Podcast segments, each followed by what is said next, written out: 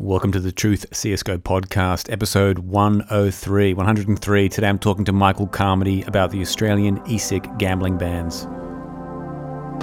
Hey guys, this is Electro. Hey guys, I'm Guardian. This is Daps. This is NiKo. This is Nifty. This is Chris J. This is Fair. Godzilla. flusha. Oh, this is Kerrigan, and you listen to the Truth. The Truth. The Truth. The Truth. The Truth. The Truth CSGO podcast. The Truth CSGO podcast. The Truth Are we CSGO rushing podcast. in? Or are we going sneaky beaky like?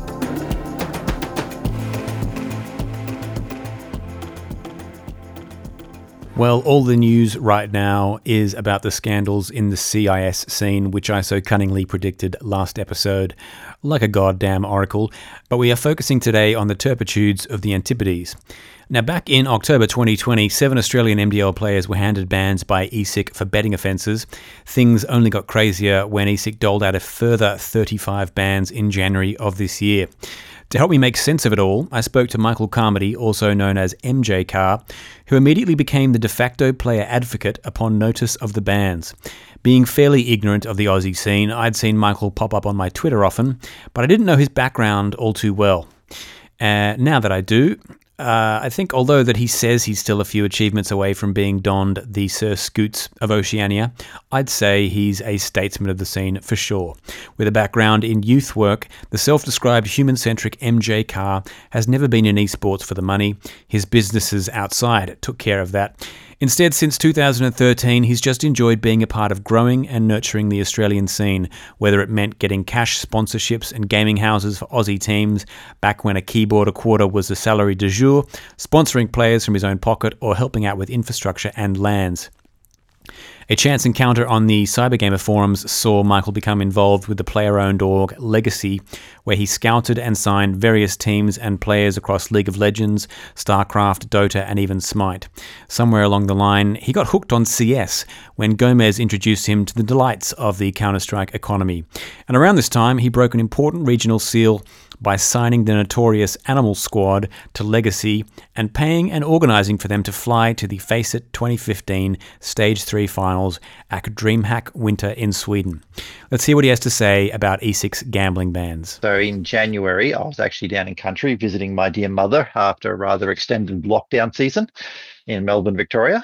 Uh, and I was actually, without any names or things, talking to someone about business structures and esports and uh, the problems of giving away ownership and chatting. And then he said, Oh, you might be interested to know I've just got this press conference. It's going to go down at, at about six o'clock today. Uh, there's going to be a huge ban wave. And I went, What? And I was um, leaked the upcoming press conf- press release. And I looked at the names and I went, Oh boy, uh, this is going to gut the scene. And initially, uh, looked at the names on the list I went, something's wrong here. One, this is some of these people I would trust implicitly. I would give them the keys to my car and the credit card to my bank account, and I know that they would honor the trust. So it seemed very odd that they were being done for betting offenses. Uh, that was all my initial impressions. These people don't seem like the type of people who would be dirty cheaters, and this is a lot of names. Uh, and I also knew some of those people, this would hit them mentally, their well being would be affected. Like for a lot of kids, this was their dream and their hope. And if this was happened, there was going to be some very despairing people. And that was a risk and concern for me on that sort of front. What age range are we talking about here? Uh, under 18 to just under 30. We have an under 18. That's a whole interesting uh, thing unto itself, but we'll leave that alone for now. So when this went live and it went live, I immediately DM'd a few of the people that were involved with it. I put out a tweet saying I'm here to help. Uh, just talk. Uh, for me, it was a lot more about the door's not closed. No one make any rash decisions. Now, I, I, don't know how extreme a rash decision, but just, hey, let's just get people in. And they got probably about 11 of the players into a group DM and said, look, let's just find out what's happening and work out what's going on. Initially, you guys, you have my support. I'm not here to do guilty or whatever. And, and they're all proclaiming strongest of innocence, yada, yada, yada. Uh, because I'm on Twitter and have a reasonable following, one of the ESIC staff members took my DM and he and I got talking, and like instantly, same day, uh, we get a concession from ESIC that the notices of charge that were sent out were not good enough. They didn't have any evidence. They didn't have any dates. They didn't have anything at all. It'd be like getting a speeding ticket that had no time, date, location, or anything. Just, hey, you, you sped, pay us money. And had no evidence whatsoever. Uh, and I said, look, you can't do this. This, this doesn't build confidence that ESIC is an integrity organization that you can trust. We need to do this properly. And I get the initial undertaking that, yes, we shall do this. And then began the exceedingly painfully, exceedingly long and extremely patience requiring delivery of that evidence. And it took months, like four months to get all of the players their evidence dumps.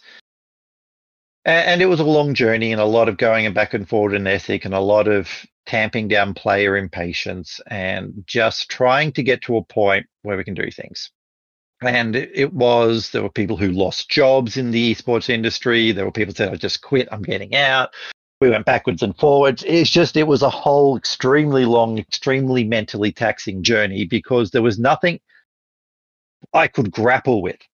I couldn't go you're wrong kid. Here is the evidence. You're just going to have to admit you made a mistake. And i couldn't go you're right kid. You're completely innocent. This evidence doesn't stand up and we can get you free. I couldn't do either because i had nothing to deal with and I'm just trying to get a reasonable outcome for everyone. And look, ESIC have admitted this themselves, so I'm, I'm comfortable enough saying this, but they are so woefully under resourced, like horrendously under resourced that they, they shouldn't be doing things. If, if I was to be as blunt as I could be, ESIC should not be taking on any work that they cannot fully support the full process to the highest levels of integrity they undermine the integrity of their organization when they can't timely go through the process that they start. You understand where I'm coming from here? Mm, sure. So it, it, it just undermined a lot of things, a lot of impatience, a lot of all the rest. But we got to a point where essentially everyone got their evidence emails.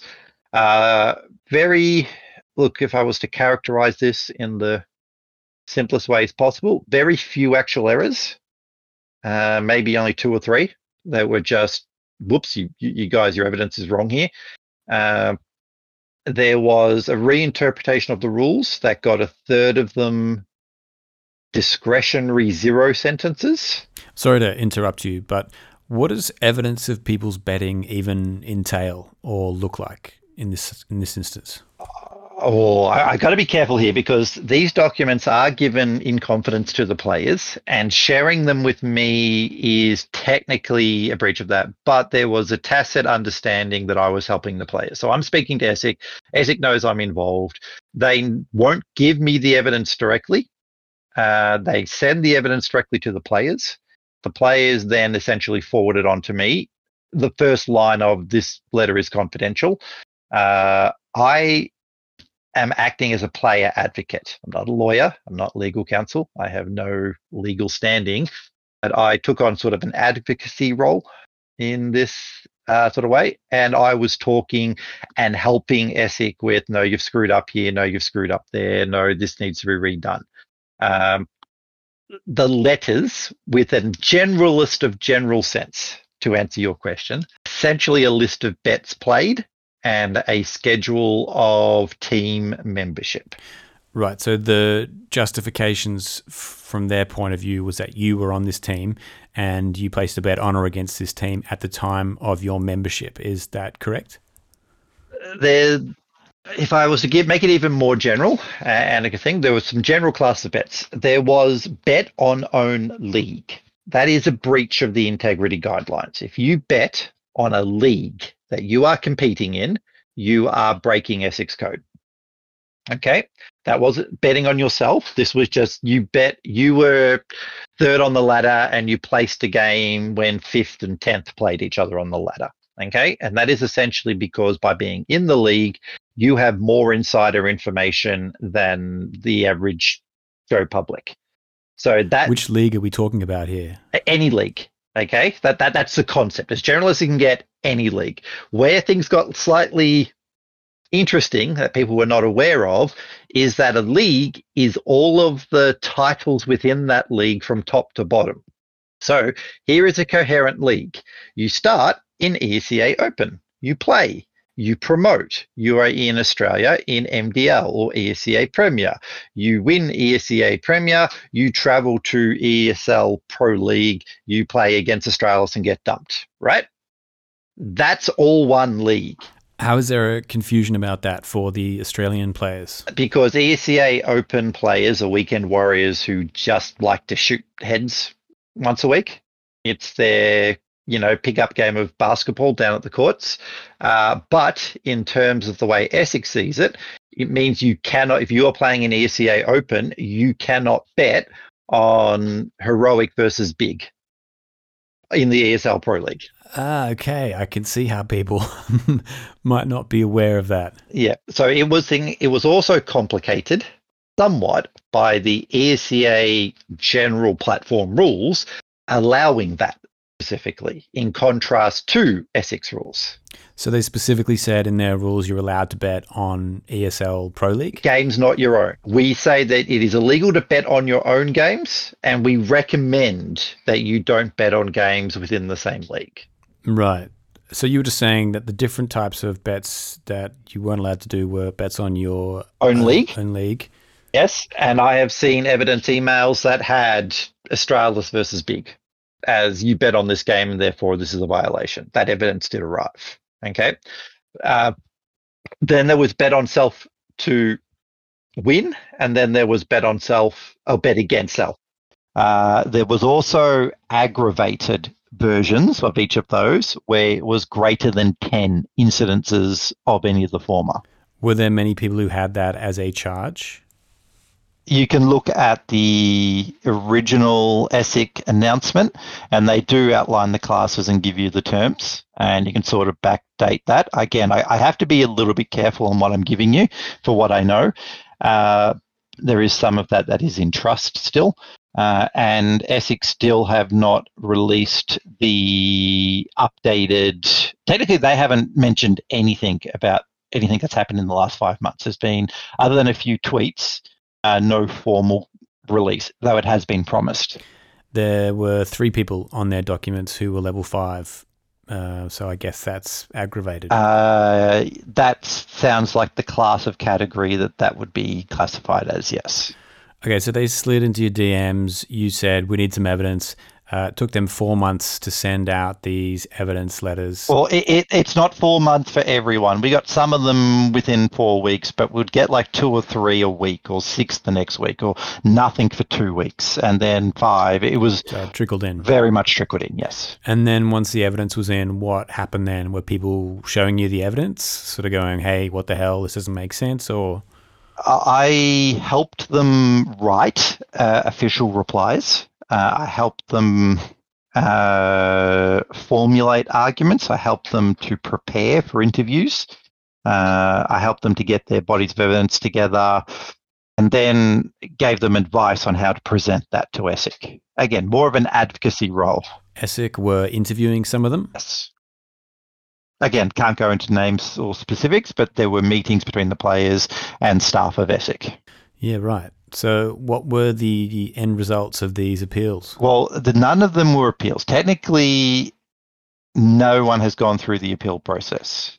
Uh, as far as I am aware, there has been no appeal process that has been undertaken.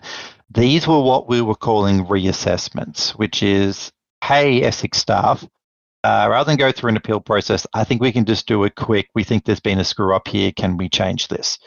Um, the again, the broad sense of it was two or three people got, whoops, looks like we were wrong. Uh, about a third of them got discretionary sentences due to various reasons, mainly being ESEA rule mismatches with the ESIC code. Uh, and there was one or two who were able to argue that they should get discretionary for very specific circumstances, which I can't get into. And then the rest had essentially variations on their sentence, some up, some down. from the initial announcement in January. I did see some people on Twitter saying, hey, look, even though I was on the roster, I wasn't actually in the team at the time. Are they the people who had their sentences reversed? There is a, and this is a little bit of the problem of the, co- the ESIC code was written for professional CS. The Australian ESEA open scene is not professional CS. And that mismatch has caused the issues. So in professional CS, it is assumed that if you have left a team in any sort of recent issues, you still hold information for that team. And in the ESIC code, even though the term wasn't explicitly uh, specified, there had been precedent that if you had been on that team in the calendar year, you were not allowed to bet on that team for the entire calendar year.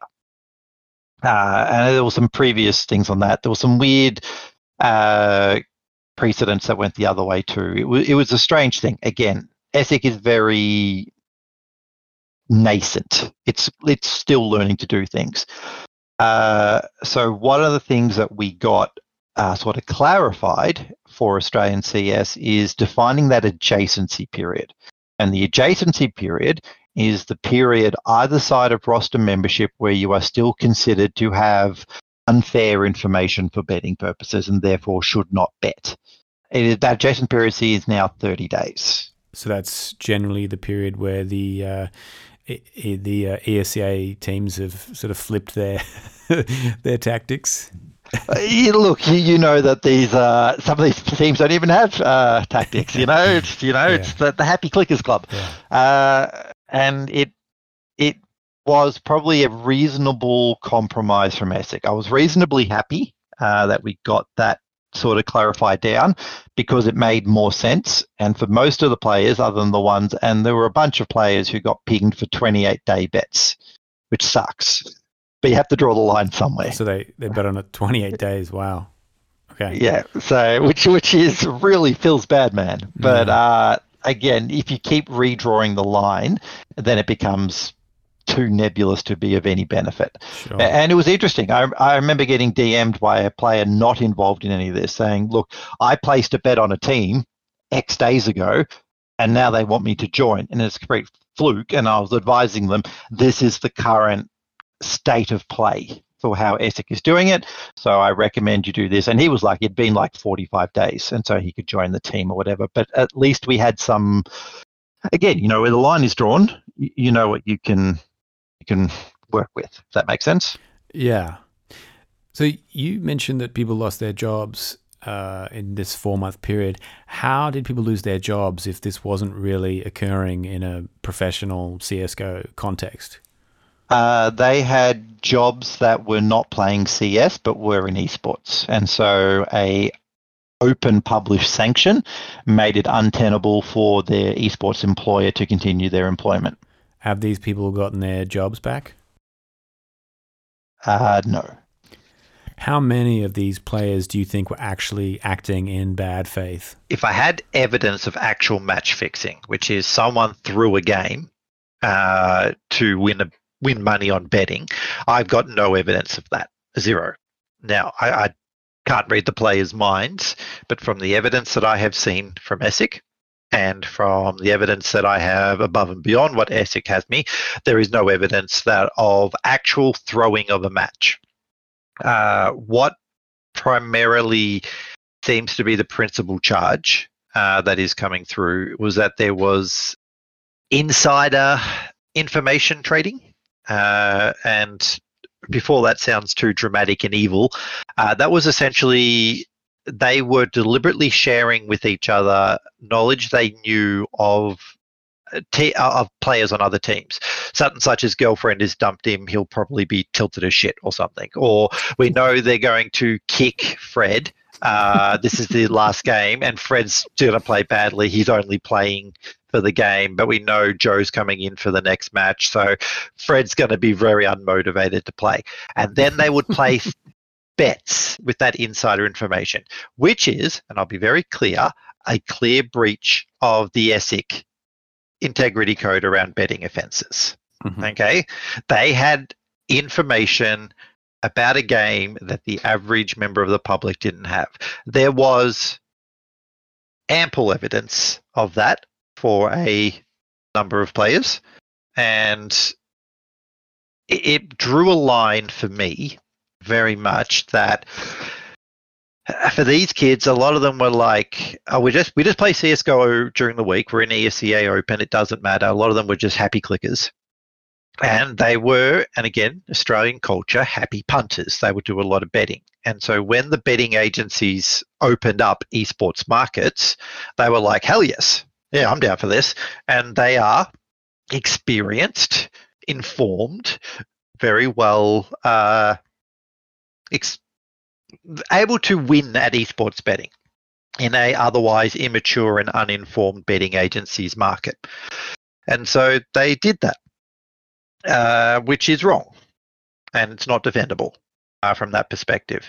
But there were, but that wasn't the majority of them. That was for that clear evidence. That was a small number. For the for the rest, uh, a lot of them was just not being aware that you shouldn't bet on your own league, or I quit the team and they would do a hate bet to see them lose. you know, it's like fuckers kicked me. Fuck it, I'm going to bet for them to lose because there's no way they're winning that game, and they put fifty bucks on those bastards who kicked me to the game. But that's in clear violation of the thing because they technically have inside information. So it, but it's the nature of semi-pro or amateur CS at this tier three sort of level that there's there's not malice to subvert the system. There was opportunistic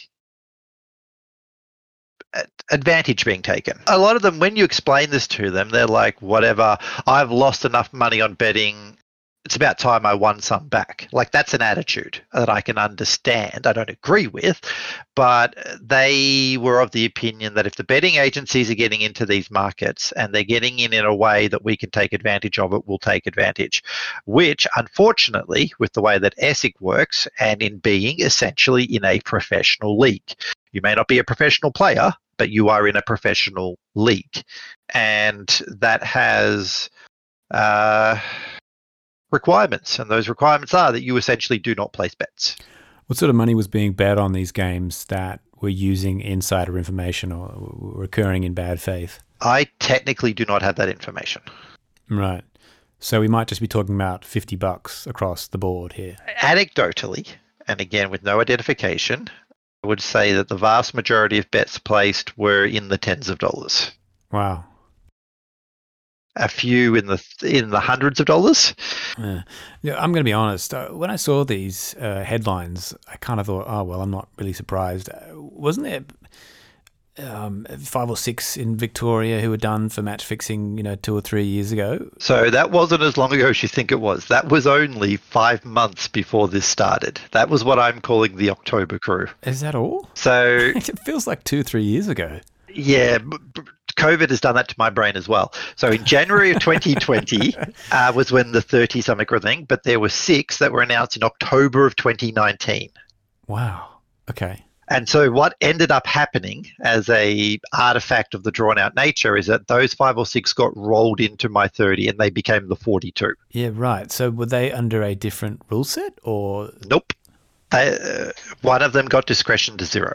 Okay, so my impression that the Australian CSGO scene is just full of dirty rat bags is not correct at all. Well, they're definitely rat bags. okay, I'll give you that. like these are these are guys who would have a lark and nick a shoey at LAN and have fun. Like they are people here for fun. Australians love to have fun, but are they dirty, conniving cheaters here to rip off money? Mm. not in the not in the way that your brain may portray it to you from the noise that's happening from the headlines.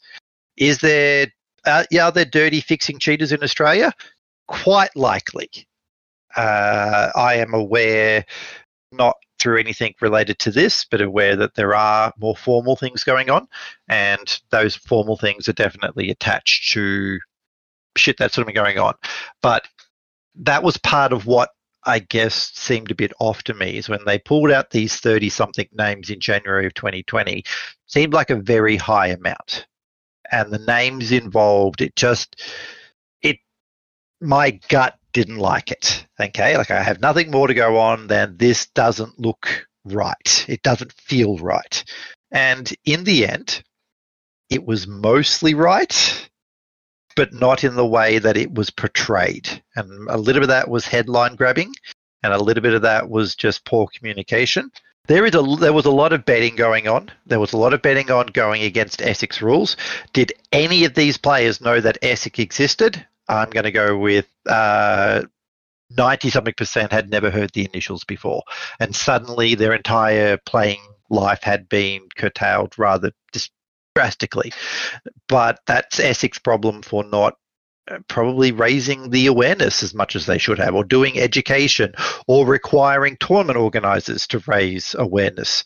Even after the October 6 had made that first headline, ESEA's rule set still said for like a month or two afterwards, you can still bet, uh, just not on your own games it, it's just one of those things again where if ESIC had all the money in the world and had a community manager and a, man, and a director of education and a director in charge of communications and an online syllabus and an education platform and you could sign in and all the tournament organizers say you have to do this 10 minute induction course before you can play in our league and all the players sat through the dumb 12 slides and answered the four question quiz at the end and everyone knew and all the rest. Fuck yes but ESIC doesn't have the resources to do one one hundredth of what I just described. But I, if, if you and I, because they have so many people, who, so many organisations who are signatories to their services, aren't they? That giving that them doesn't. It appears to be that way. I can't speak to ESIC finances or business structure in any way. Done a little bit of digging, but it's all uh, conjecture on my part. But the you and I, I don't know your particular background, but in my background, I play around with a lot of corporates. And if I so much as sneeze at going on a site, I have 14 inductions and three exams and two certifications to do.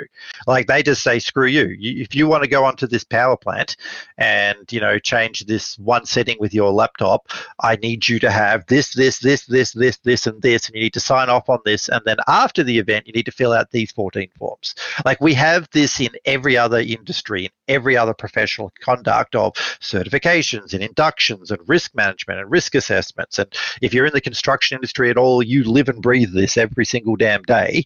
But in esports, it's like, yeah, live market betting agency, cool. You know, you want to do this, you can go nuts. You want to bet, yeah, that's good.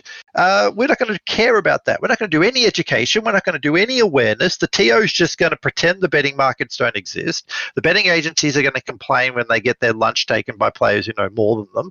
And no one is providing any sense of structure, regulation, or risk control for the entire industry, well, especially in Australia. Weren't the police involved with the October cases? It was initially said that there was a police investigation underway. As far as I am aware, uh, two, three people were arraigned in court. Uh, but as far as I am aware, no trial has gone ahead. So the government's not really doing anything either. I would suggest that and again, with no specific detail and no confirmed assertions, things like good behavior bonds and diversion programs have potentially been executed on. For the people who are involved, none of them had been had any prior background in any of this, and the Australian judicial system is extremely lenient to contrite first offenders. Oh, that's good to hear especially if it's just a bunch of larrikins having fun or salty about being kicked from a uh, team. Uh, uh without trying to offend anyone, I would say that that is the vast majority of players characterized. Yes. right. Okay. Well, it sounds like it was a lot more nuanced than uh, I was aware, and so I'm I'm glad to have talked to you about it. We had su- a very sudden introduction of regulation out of nowhere and we just didn't know how to adjust to it.